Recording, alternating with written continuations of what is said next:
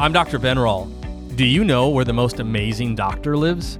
You may be surprised to learn that it's actually right inside of you. Yet, today's healthcare model is built on a foundation that the greatest doctor instead comes in the form of pills, potions, lotions, even surgery. So listen in, because what if the majority of what you have been told about health and healing is not only wrong, but actually harmful to you?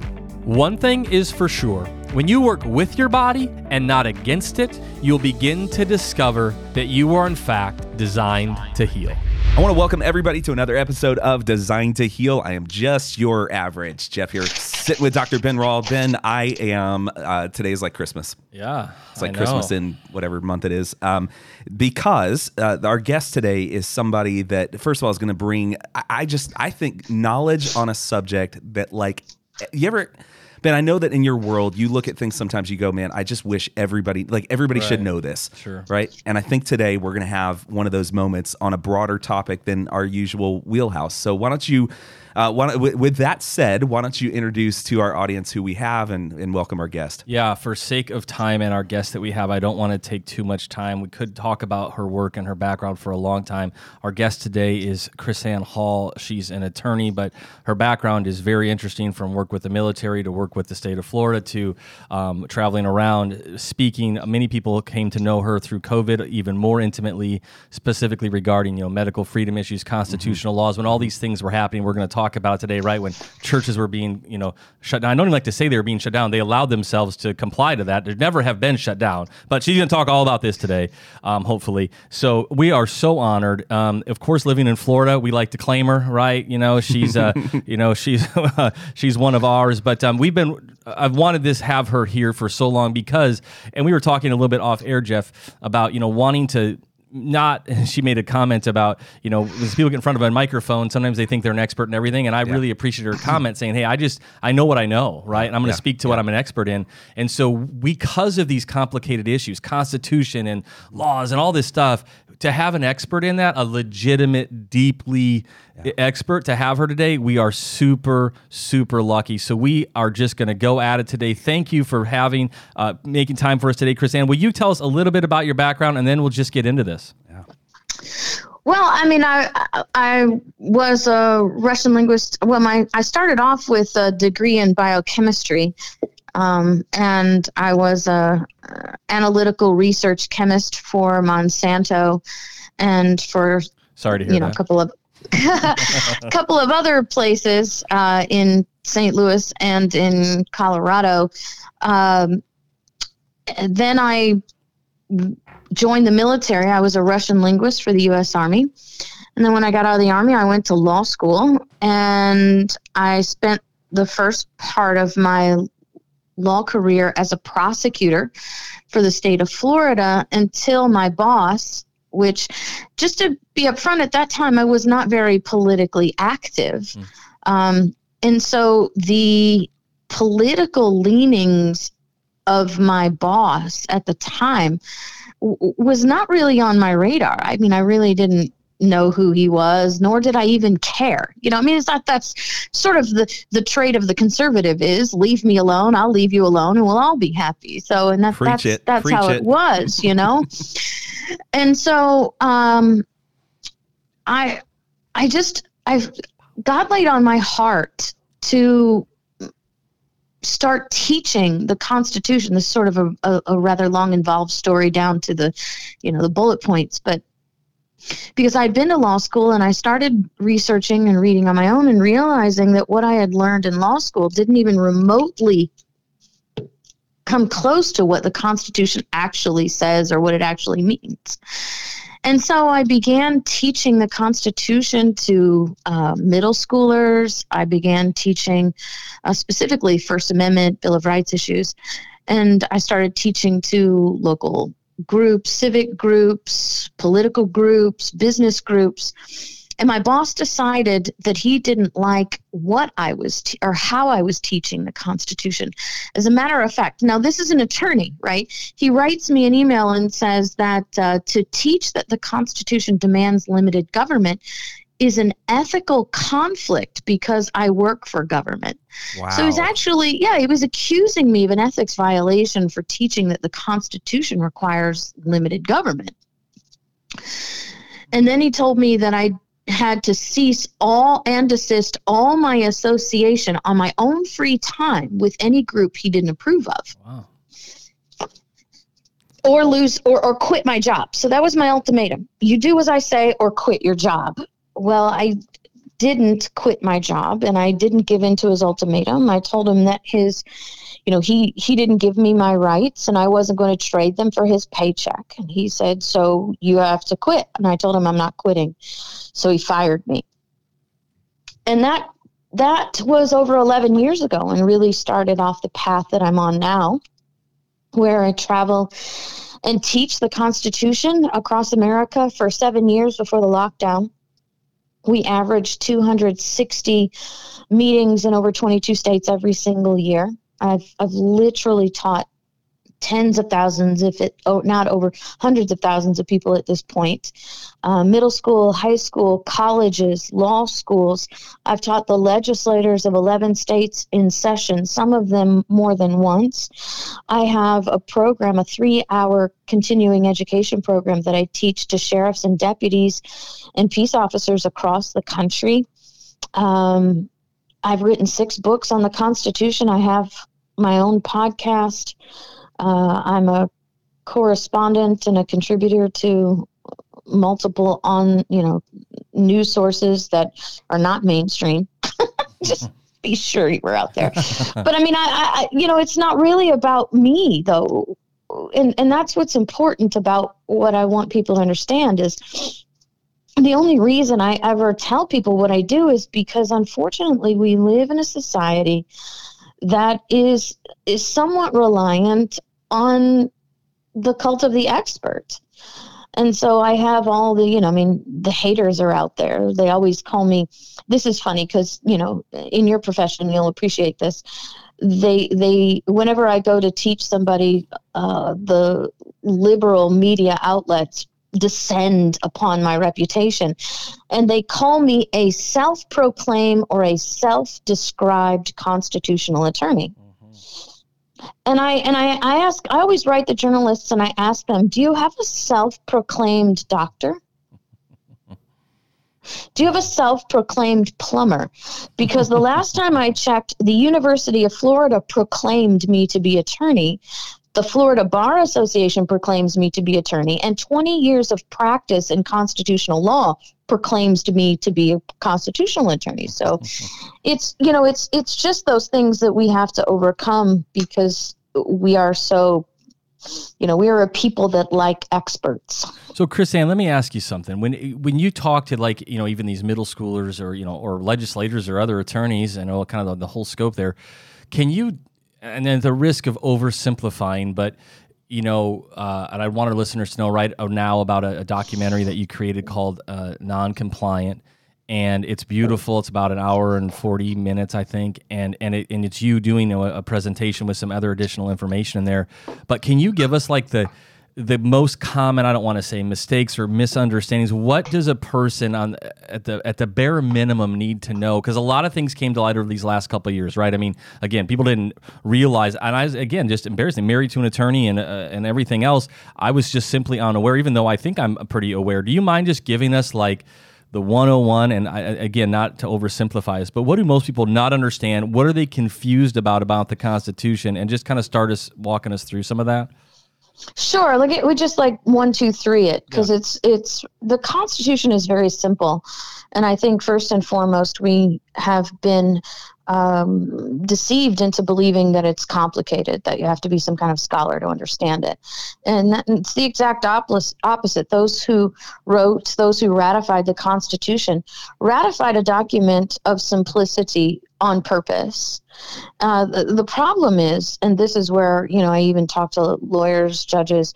I spoke in Texas one time, and unbeknownst to me, there was a Supreme Court justice in the audience, a Texas Supreme Court justice. And he came to me after our our foundational education class is a history of the Constitution, where I take people back to 1014 and we go through British Constitution, British law to show how our Declaration of Independence, our Constitution, and our Bill of Rights are not inventions. They're actually um, documents based on principles of, you know, blood bought hard learned lessons over a period of over 700 years and it's and it's also a lesson in understanding how human nature always repeats the mistakes of history when we don't learn history and so this Texas Supreme Court justice came up to me, introduced himself, and I was like, wow, all right. Because I always get nervous when lawyers are in the audience because lawyers have been taught a lot of things about the Constitution that simply aren't true. And by the nature of being a lawyer, there's there, there's a tendency to be kind of arrogant about the things that you've learned. Law school breeds that kind of arrogance, and so I always sort of cringe. And he said to me, "I learned more from you about the Constitution in one hour than I have in my entire legal career. Yeah, I'll second that. and Min- it was minus just, the legal career part, but I'll second that. yeah, it Absolutely. was just it was just absolutely amazing, you know, because here we have an understanding and in my research I've come to understand and this would be number 1 in our list of things that people don't know. We stopped teaching the constitution's application properly in 1833. And so unless you have a law student or a professor or a person, just an average person out there and a, a not trained in law uh, who has taken it upon themselves to actually study on their own, everything they know about the Constitution and consequently the purpose and role of government is tainted at best. And so I, I think, first off, uh, the understanding that people don't know what they don't know. And quite often they're taught to be arrogant in knowing the wrong things. And so I, I like to start off by explaining that one of the most destructive things that we've been teaching people is that Article 6, Clause 2, which we refer to as the Supremacy Clause, uh, of the Constitution dictates that the federal government and federal laws are superior to state laws and state government. That's absolutely not true. Uh, completely false. Uh, the Constitution, the, the, our, the Supremacy Clause, does not make the federal government supreme. It is called the Supremacy Clause because it identifies the Constitution as the supreme law of the land and everything else subordinate to that. As a matter of fact, Article 6, Clause 2 explains that anything that happens in the federal government, any laws, any acts, anything that are not consistent, not found within the Constitution specifically, are null and void. And so you have this this complete adoption of what I call the principle of federal supremacy being promulgated by judges and lawyers and politicians and and bullied upon the people until we've actually transformed through errant ideology the American constitutional republic into an oligarchy. And I say oligarchy and not kingdom because in reality, you combine that federal supremacy with what I call a judicial supremacy, so that now we believe that the Supreme Court issues law of the land and whatever their opinions dictate is what we how we must live. We actually operate through ideology, errant ideology, under the understanding that we are an oligarchy ruled by five people. And that's probably one of the most destructive errors that the American people have been taught to believe. So, KrisAnne, what would be kind of to set you up? So, and maybe this is right where you're going. So, what should it be, right? Because I mean, even listening to you, right? So many people, I, I, again, so many of us have gotten a crash course, you know, probably still poor education, but more people, you know, just like you know, more people have been talking about vaccines over the last two years than have ever talked about them in their life, even though Yeah. there's been issues with them for years, but nobody wanted to talk about it. But now everybody's talking about it. You know, the Constitution. That's something you maybe talked about in eighth grade civics for a couple days, maybe. Um, Yeah. You know, and so now everybody you know wants to say they're an expert in it, but and then all these things started happening, right? It's these federal laws and federal mandates and shutting down that you know. So what's the right perspective on that? Well, the right perspective is actually what the Constitution actually says. Um, that Article two, Article six, Clause two, that anything that con- that Congress does, and subsequently the President or the Supreme Court uh, does, that is not in the language of the Constitution, is in pursuance of, which means if it's inconsistent with, not found in authority with the Constitution, it has no legal binding on the people. So, for example, It example, has no legal binding on the states. So for, So for yeah, yeah, example, go ahead. yeah. Was just well, I was just thinking about the things that have happened, whether it's the Yeah. church. You know, the, can you give us a couple of the classic COVID examples where? Sure. Yeah.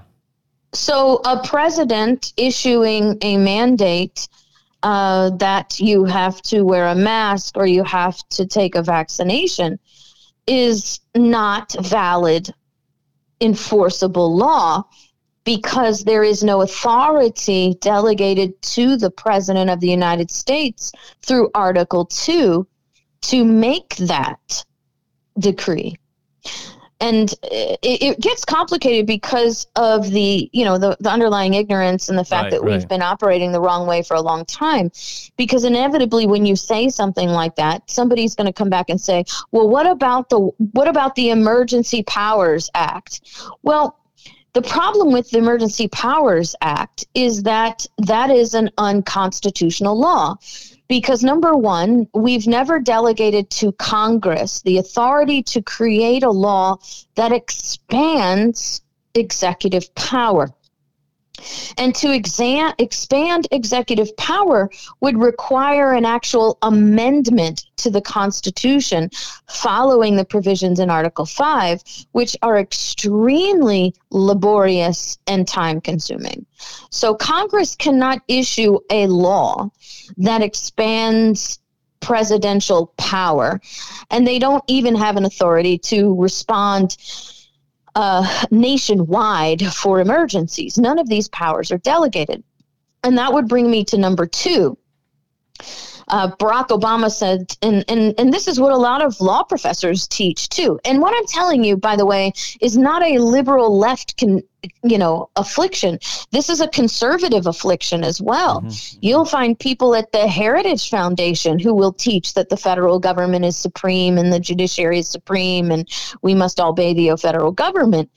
But we have a situation where professors, pundits, and Barack Obama said from his bully pulpit that the Constitution is a document of can'ts. It tells the government what it can't do.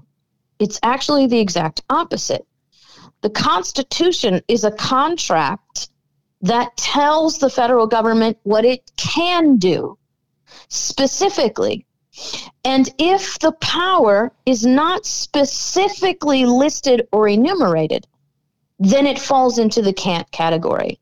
So there are more can'ts than cans. Christine, if I could ask you, there was uh, several things in the non-compliance um, document. That first of all, any of our listeners, we're going to put a, a reference to that in the show notes because that is just fantastic. And so I don't want to spoil it too much, but just there were a couple of things that I took away from that, and one of them was the idea where you talked about the compact versus a contract. Could you speak to that just for a second so the listener can understand? Um, because it, it, it kind of ties in with some of the things that you were just saying too. Yeah. Well, the, you know, without getting too complicated, the Constitution is a contract between the states that creates the federal government. Now, there's a lot of misinformation, miseducation, and propaganda around that. Uh, professors and pundits will call it the compact theory. It's not a theory, it's actually what the people who wrote the document called it. And so, uh, it is a contract between the states that creates the federal government. But it's a specific kind of contract called a compact. A contract is an agreement between people. But a compact is an agreement between sovereign governments. And the whole un- basis and understanding of the proper application of the Constitution rests in knowing, number one, that the Constitution is a compact, and number two, that it is a compact between the states that creates the federal government some people will say, well, the Constitution says we the people. So we have to know that the Constitution is an agreement between the people that creates the federal government. Only that's not true because the Constitution was not ratified by popular votes in order for it to be an agreement between the people it would have to be ratified by popular vote. It wasn't. It was actually ratified, and the Constitution itself says it must be ratified by three quarters of the states. And so the Constitution is an agreement between the states that creates the federal government, which in that very basic understanding that I've given you, we do a, a, a much better job of teaching that through non-compliant. But uh, uh, just that basic understanding that the states created the federal government ought to tell us and, and, indicate to us that there is a higher power in the states than in the federal government because the creator can't be less than its creation. Mm-hmm. So essentially, what you're saying is the the federal government serves at the the need and at the, the, the at the at the disposal, if you will, of the states, and when they're not meeting those needs, you know we have we have an issue right now not the other way around is that correct it's a bit oversimplified yeah the constitution know, yeah the constitution specifically enumerates the duties of the federal government on behalf of the states. Yeah. Mm. For example, uh, securing the southern border would be a duty that we have delegated to the federal government. Mm-hmm. Their failure to do so then restores the power to do so to the states. Mm. So all the governors running around, you know, wringing their hands and complaining about the federal government not securing the border are actually negligent in their own duty. Mm. Because by the nature of the creation of the federal government, by the states. When the federal government fails to do the job it's been hired to do, that duty, that authority falls back on the state itself. Those governors need to be securing their borders. They're yeah, not yeah. they're not subjects of the king of Washington DC. They're actually independent sovereign governments who have an obligation through the state constitution to their own people. So here in the state of Florida, um, we have a governor that seems to have a good handle and a good understanding of this whole process and has interjected himself and stepped in on multiple occasions, uh, certainly throughout COVID. Um, what is your take on him? How, how, do you rate the How do you rate the gov right now in the state of Florida in terms of his uh, knowledge of the Constitution and what he's doing for uh, for the state? Yeah, I think Governor DeSantis is the most uh, well, I will say Governor DeSantis is the top governor at this point in these United States who is actually performing the duties of a governor and not uh, seeing himself as some kind of a hireling of of the president mm. or of the federal government. Mm. And so he is at this point and I was just I didn't hesitate because of my assessment of him, but I always like to try to be fair. And I was running through my brain the 50 governors, and there there isn't any governor out there that is doing what DeSantis is doing, and he's really uh, a great example of what in our constitutional republic what a proper operating governor would look like mm. in relationship to the federal government. I think it's interesting, and I, you know, um, you know, I, I, wonder if it, it helps a little bit, you know, that he is a lawyer, right? That's his bit of his background, and, and even in military, right? So it is interesting, maybe that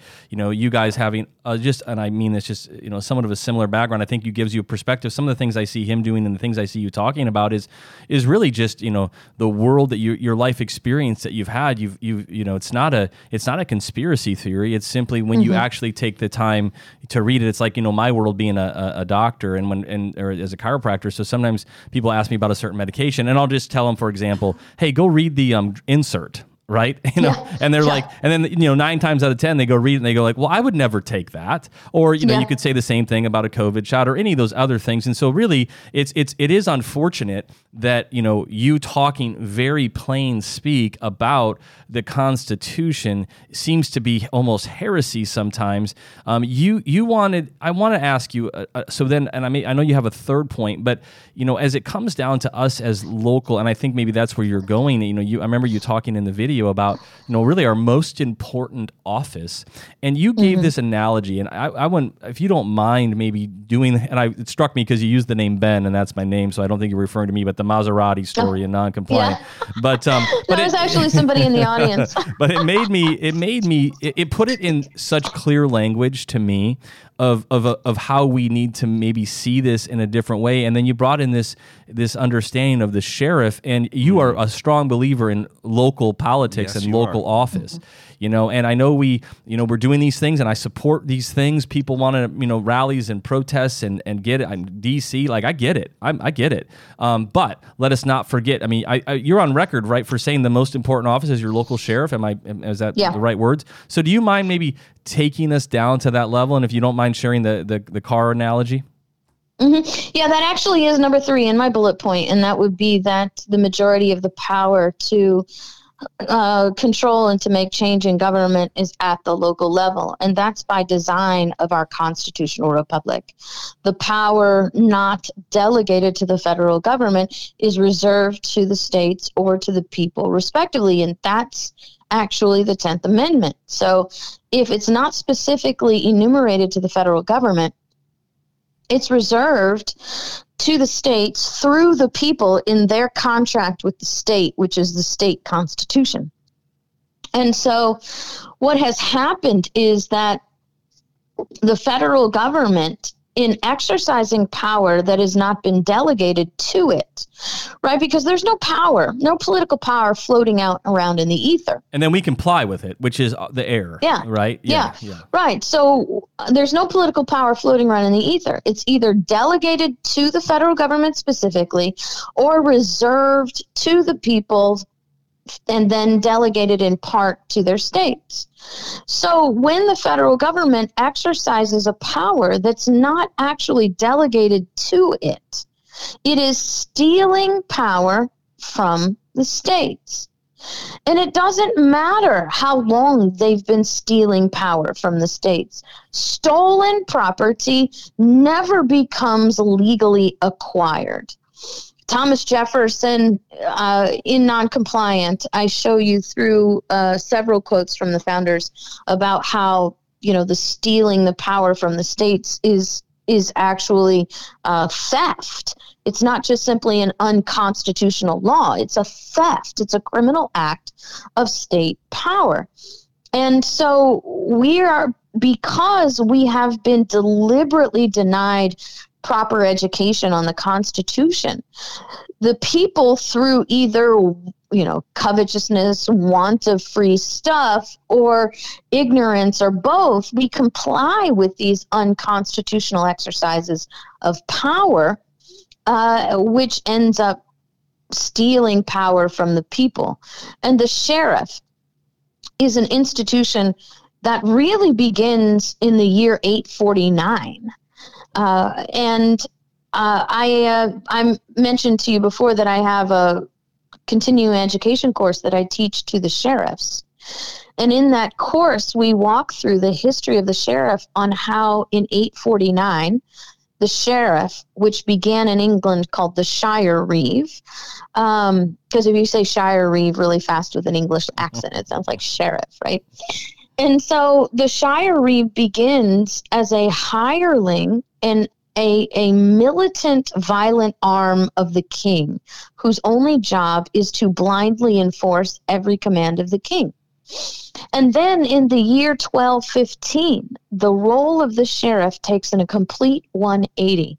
And instead of being a hireling of a blind enforcer of the law for the king, in 1215, by law, the sheriff is then transformed into a defender of the rights and the property of the people even against the king when the king is violating the rights of the people.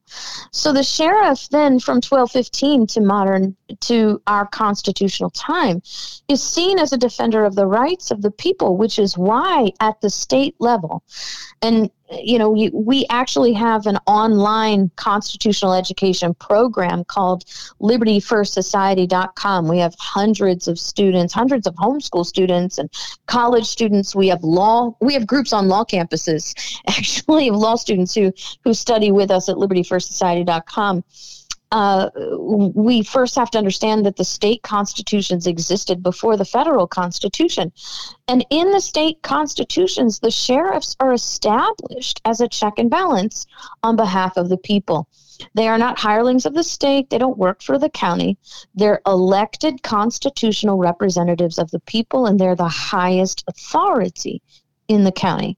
They outrank the governor, they outrank the county, they even outrank the president of the United States within their county.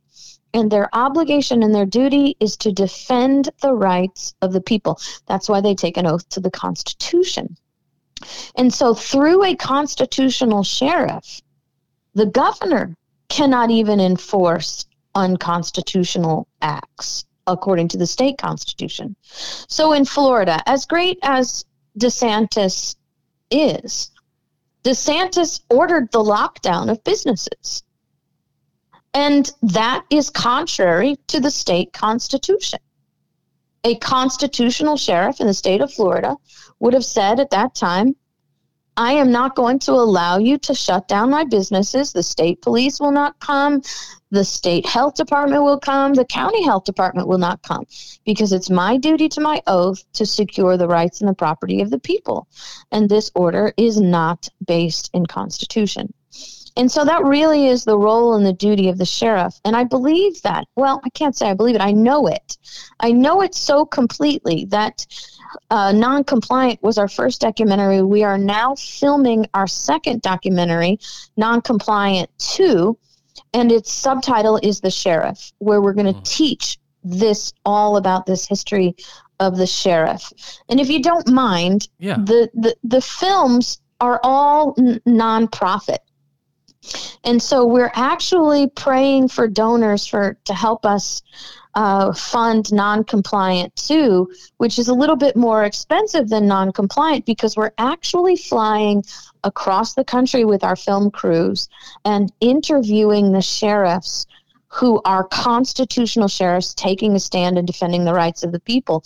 Because the honest to God truth is the, the media is not giving the people this information because the media does not want the people to know that they have such a strong and powerful advocate on their behalf. So at noncompliantmovie.com, we're taking donations. They're all tax deductible. So whatever you can donate there, uh, we we appreciate your help to get this second documentary out certainly encourage the listeners to do that. And, and Chris, to add to that, you said that maybe media doesn't want people to know. And I wonder how many also they don't know. And because they don't know, they're working from a false assumption and then continuing mm-hmm. to spread misinformation. So it, it leads the, the listener to a question How did we get here? And, and I heard you say earlier, you said in 1833, we stopped mm-hmm. teaching mm-hmm. constitutional application. And mm-hmm. I'm sure that was at the root of things. But can you go into that for a second? What happened there? Was that deliberate? Was and, and then why do you think we are where we are beyond the obvious of simply not educating this kind of stuff? And then maybe we can talk about what we do about it. Well, um, how about if I start off by giving you the wisdom of Samuel Adams? Samuel Adams said, No people will tamely surrender their liberties nor be easily subdued when knowledge is diffused and virtue is preserved. Mm. He said, on the contrary, when the people become universally ignorant and debauched in their manners, they will sink underneath their own weight without the aid of foreign invaders. Wow. And so if we if we're honest, we'll admit that our ignorance and our compliance has destroyed more liberty in America in the last 2 years than we have suffered from foreign uh, entities in in 200 years. KrisAnne, can I ask you something about that? So I'm sure. thinking. So I mean, the because I think this is a really important point. A lot of us, myself included, often um, can find myself just complaining about stuff, Mm-hmm. right? Because it's frustrating, you know, right, and all of that. Even though we live in Florida and all that stuff, and I get frustrated. Um, and when you when, when when you think about that word ignorance and compliance, it puts a lot of the onus on us, which I think we need to we need to take ownership and responsibility. When I listen to language of Samuel Adams and, and many of these other great founding fathers, uh, frankly, oftentimes when I read their their writings and their quotes, I'm just amazed at just their their intellect, right? And it's so Yeah. rare today to even hear language like that, just a paragraph with that much intelligence in it. However, um, so I, I want to ask you this, and then I, like Jeff said, talking about solutions, this idea. So, but it still requires people to be non-compliant to be courageous to be brave even though it shouldn't take that so there was an example you talked about even in florida where you know uh, rodney brown you know uh, pastor rodney brown was arrested right? And mm-hmm. so you know there's this tension. I think what happens to so many people is that fear they want it to not have to come to that so they're afraid to stand up. They want somebody else to do it. They want somebody else to do it for them. They want somebody else to sue. They want somebody else to stay doors open right? And so many of those businesses that complied with a non you know an illegal you know power grab even by our you know strong governor who you know who does has done many great things. But to your point you know until the people resist the madness and stop complying and I, I don't want to say, but we have to stop bitching. Excuse my language, right? But it's like, Right. and so do you like? So there's all, there are people, of course, that have gotten arrested and it happened in Florida, but but they also it took those people to continue to raise the awareness. Do you have encouragement for? You know, I'm a business owner. You're probably a business owner, of course. You know, these churches and pastors. You know, there's a lot of churches that shut down, and it broke my heart.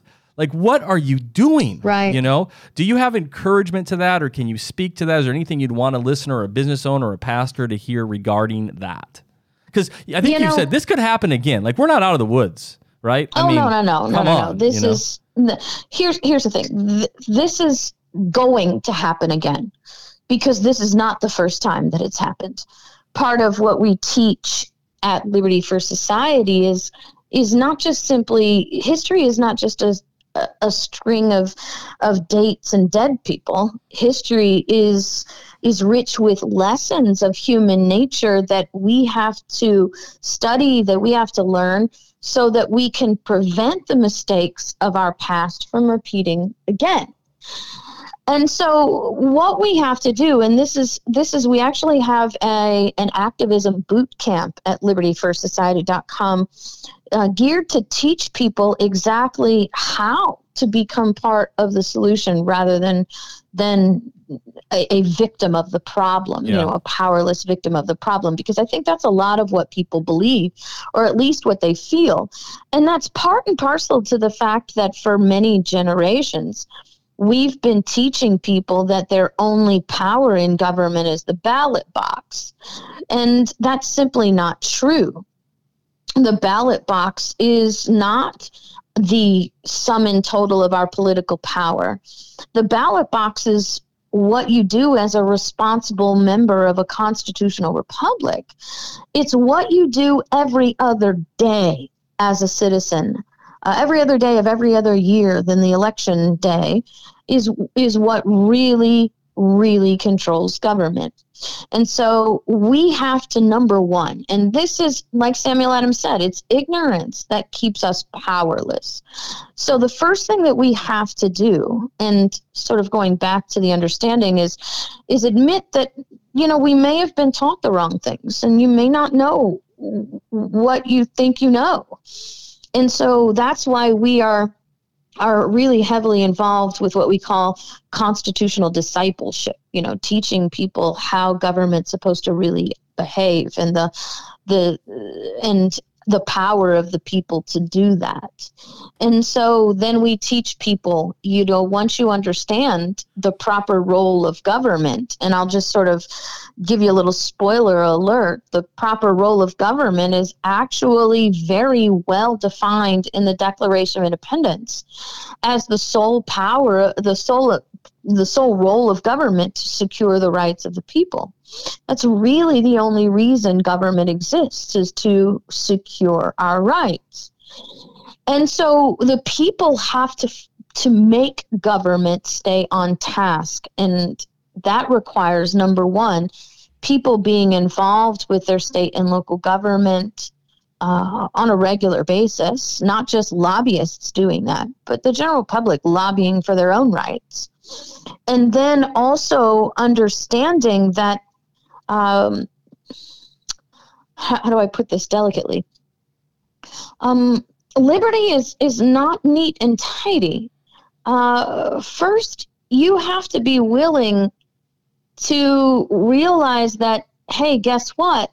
Um, your pet project, that little subsidy that you want, that money from government is actually buying your liberty. And government should not be in the money distribution business in any way, shape, or form. So you have to want limited government, even when the expansion of government would personally mm-hmm. benefit you. And then you also have to understand uh, what may be the best kept secret of government ever. And that's just the simple fact that laws don't stop crimes. Uh, so, more laws don't fix moral problems. Um, if more laws were the answer, America would be a crime free place because we've got way too many laws. Remember, he said, Samuel Adams said, knowledge and virtue. So we have to strive for liberty. And liberty has a very specific definition it's not freedom. Liberty and freedom are not the same thing. Liberty is freedom plus morality. In order to have liberty, a people must be able, willing to self govern. Because the more debauched we get, the less we self govern, the more laws we have to have to control the people. And the more laws means bigger government, and bigger government means less liberty. It's amazing to th- using just even what you said right there and looking at the state of affairs as a country and even looking into how, you know, the divisiveness, if you want to say, or just some of the, the, the frustration that's happening in our nation right now and I've and I've seen you know, this talked about. You can see then right the the government, if you will, attempts to step in to appear to solve a problem because we're looking for, and I believe you even mentioned this in your video, right? This natural tendency for us to look for a leader, right? Look for a savior, right. look for somebody to help us, but then we don't realize what we're giving up when we say, "Come in and fix this." When that actually, you could even make an argument that the, the divisiveness was part of the plan to take more power. Yeah, absolutely. Government and, and we have a bad habit of anthropomorphizing government. Government is not a living thing. People mm. in government are the living thing. And what we need to understand is that, you know, you have the saying that absolute power corrupts absolutely. Well, that's that's a nice and you know and looking backward kind of thing. The reality is that ungoverned government attracts people who are looking for power.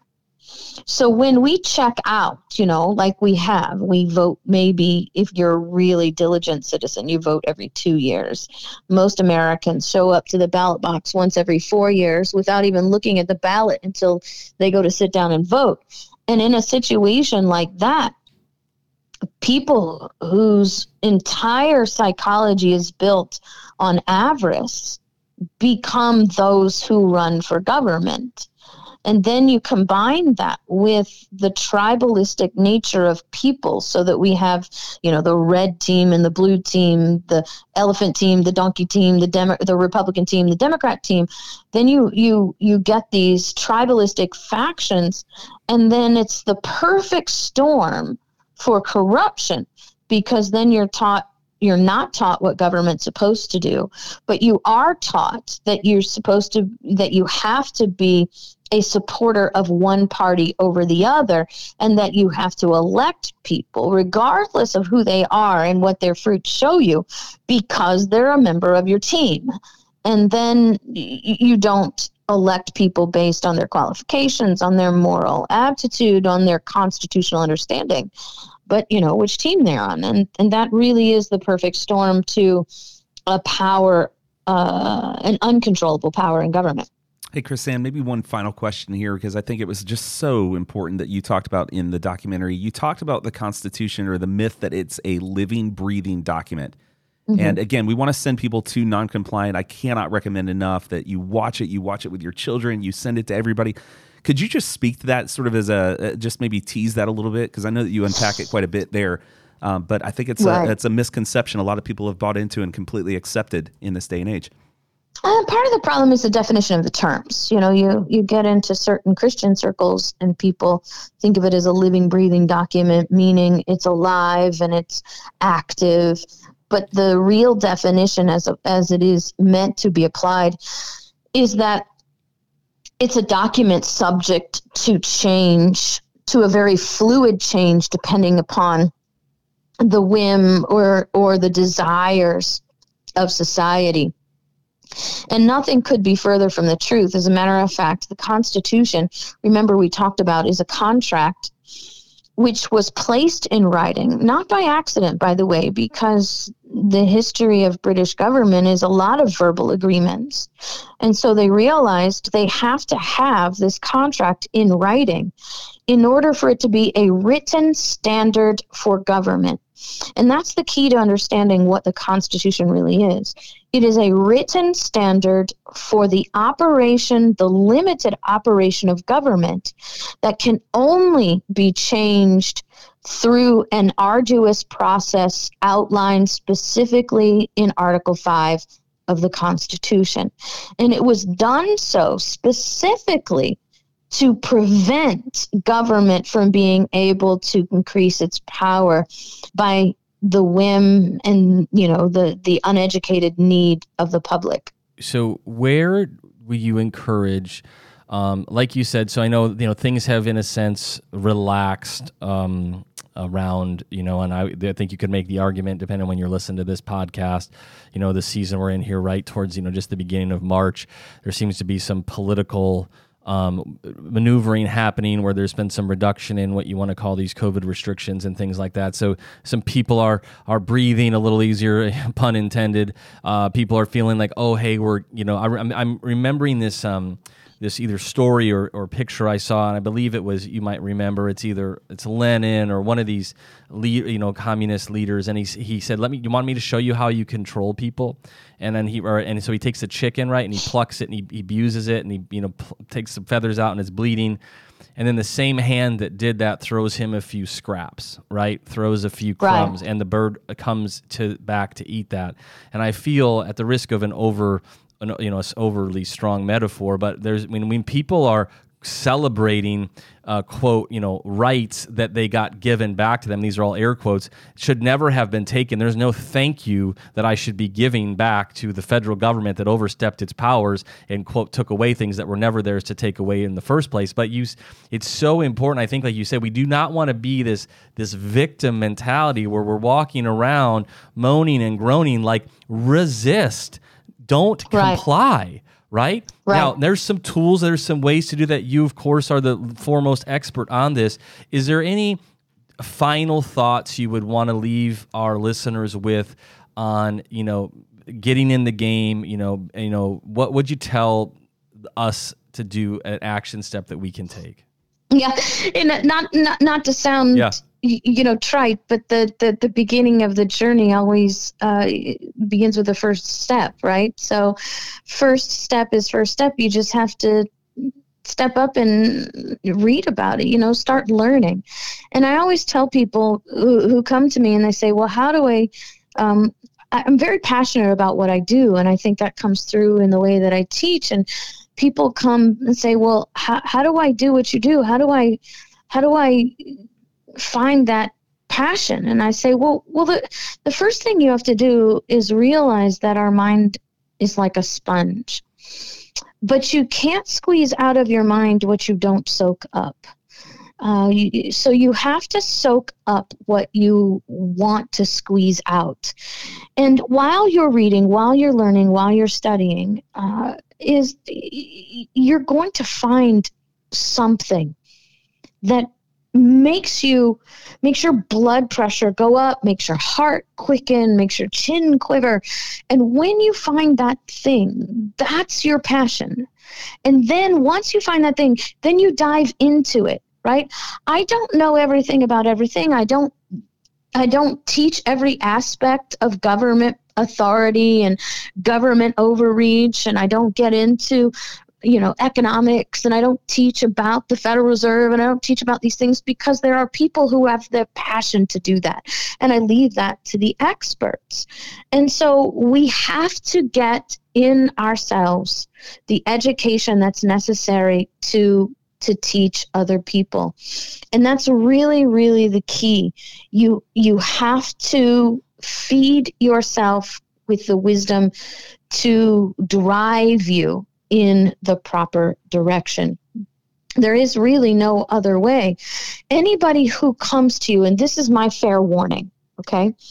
If anybody comes to you and says to you, this is the this is the only way we can save America. If you do this one thing, we can save America. Or if you do this, you know, you sign this name, or you you, uh, you revoke this bond, or you sign this petition, we'll save America. If you have somebody that comes to you and says something to you like that, you need to run away quickly. The human nature in us wants us to find easy, quick mm. routes uh, but we've been coming down this wrong road since 1833. And it's not going to turn around overnight. There is no magic spell, no incantation, no no, no magic pill, beam. No shot, yeah, there's no pill, right? Yeah. Matrix is a great movie, but that's not how it actually works. We have this is going to be a battle it's going to be a battle of the mind. It is a battle of culture. And to do that, we have to be in it for the long haul. On my website, krisannehall.com, I have an article titled Stolen Education, Stolen Children, Stolen Future, where I just simply give the outline of the Marxist takeover of the public education system. And these people were brilliant and they were long sighted. So in the mid 1800s, the Marxists that have created the education system and government education that we have today knew that they were not going to change America overnight. They had a hundred year vision. And so we've got to have that kind of persistence and we've got to have that kind of vision as well. Uh, so don't go looking for the pill and don't go looking for the incantation. Uh, make sure that you understand that this is a generational thing educate your children while you get educated because we can do everything we can to you know to restore liberty in america. But if we keep raising marxist communist children uh, everything that we do will be in vain because they'll yeah. be searching for the wrong things. We are so thankful for your time. As listening to you i was thinking you know as as, as you were walking through that last bit yes it's a, a, a long it could be a long journey, right? It could be. It reminds me of that, uh, right? There's so many, so many great quotes, right? Martin Luther King Jr. Right? Well, if you can't, you know, if you can't walk, crawl. If you can't crawl, right? Whatever. But do something, right? Do right. something. And I think about this. I've got children, and yes, it might be a long journey, a long haul, a long fight, but it's worth it like what else are we gonna fight for? Like how much more instagram we can have? How many more right, like right. how much more food we can get delivered to our house by a helicopter like what are what are you fighting for? If you're not because those things that you probably enjoy as your as your comforts or as your whatever you want to call that your hashtag blessings which many i think are burdens those things that we often attribute with this cush great life that we have it's come at a cost. You've articulated that very well. So you know it, it's it, you know anything can hang really in a generation whether it's uh, you know a lot can be lost a lot can be gained. And so you know as you're listening to this you know get in the game get educated. I mean you know, we'd much rather have a generation of people that are educated on the Constitution than they are about the latest, you know, Xbox game that came out or, or whatever, right? The latest TikTok dance to do. Like, find things that are valuable and worthy, and you won't regret it. Our kiddos are counting on us. Our generations, our future generations are counting on us to get in the game, to understand what we're doing, and to do that. And you have been so pivotal in that. We're so grateful that you're in Florida. We're thankful that you took the time today. Well, hopefully, our listeners will get on, support your project, and uh, just God bless the work that you do, KrisAnne. Well, thank you so much, and I'm really grateful for the opportunity always to to reach people and educate them, and then share with them what we know and the ways that we can work together to to do this. I'm I'm I'm in this because I have a 14 a 15 year old son. I don't want to have to go to war to fight back for his liberty. I want him to inherit it. Amen to that. If you enjoyed this episode, don't forget to subscribe. And if you want to support the show, give us a five star review and share it with your tribe. To learn more about Dr. Ben's work, visit achievewellness.clinic.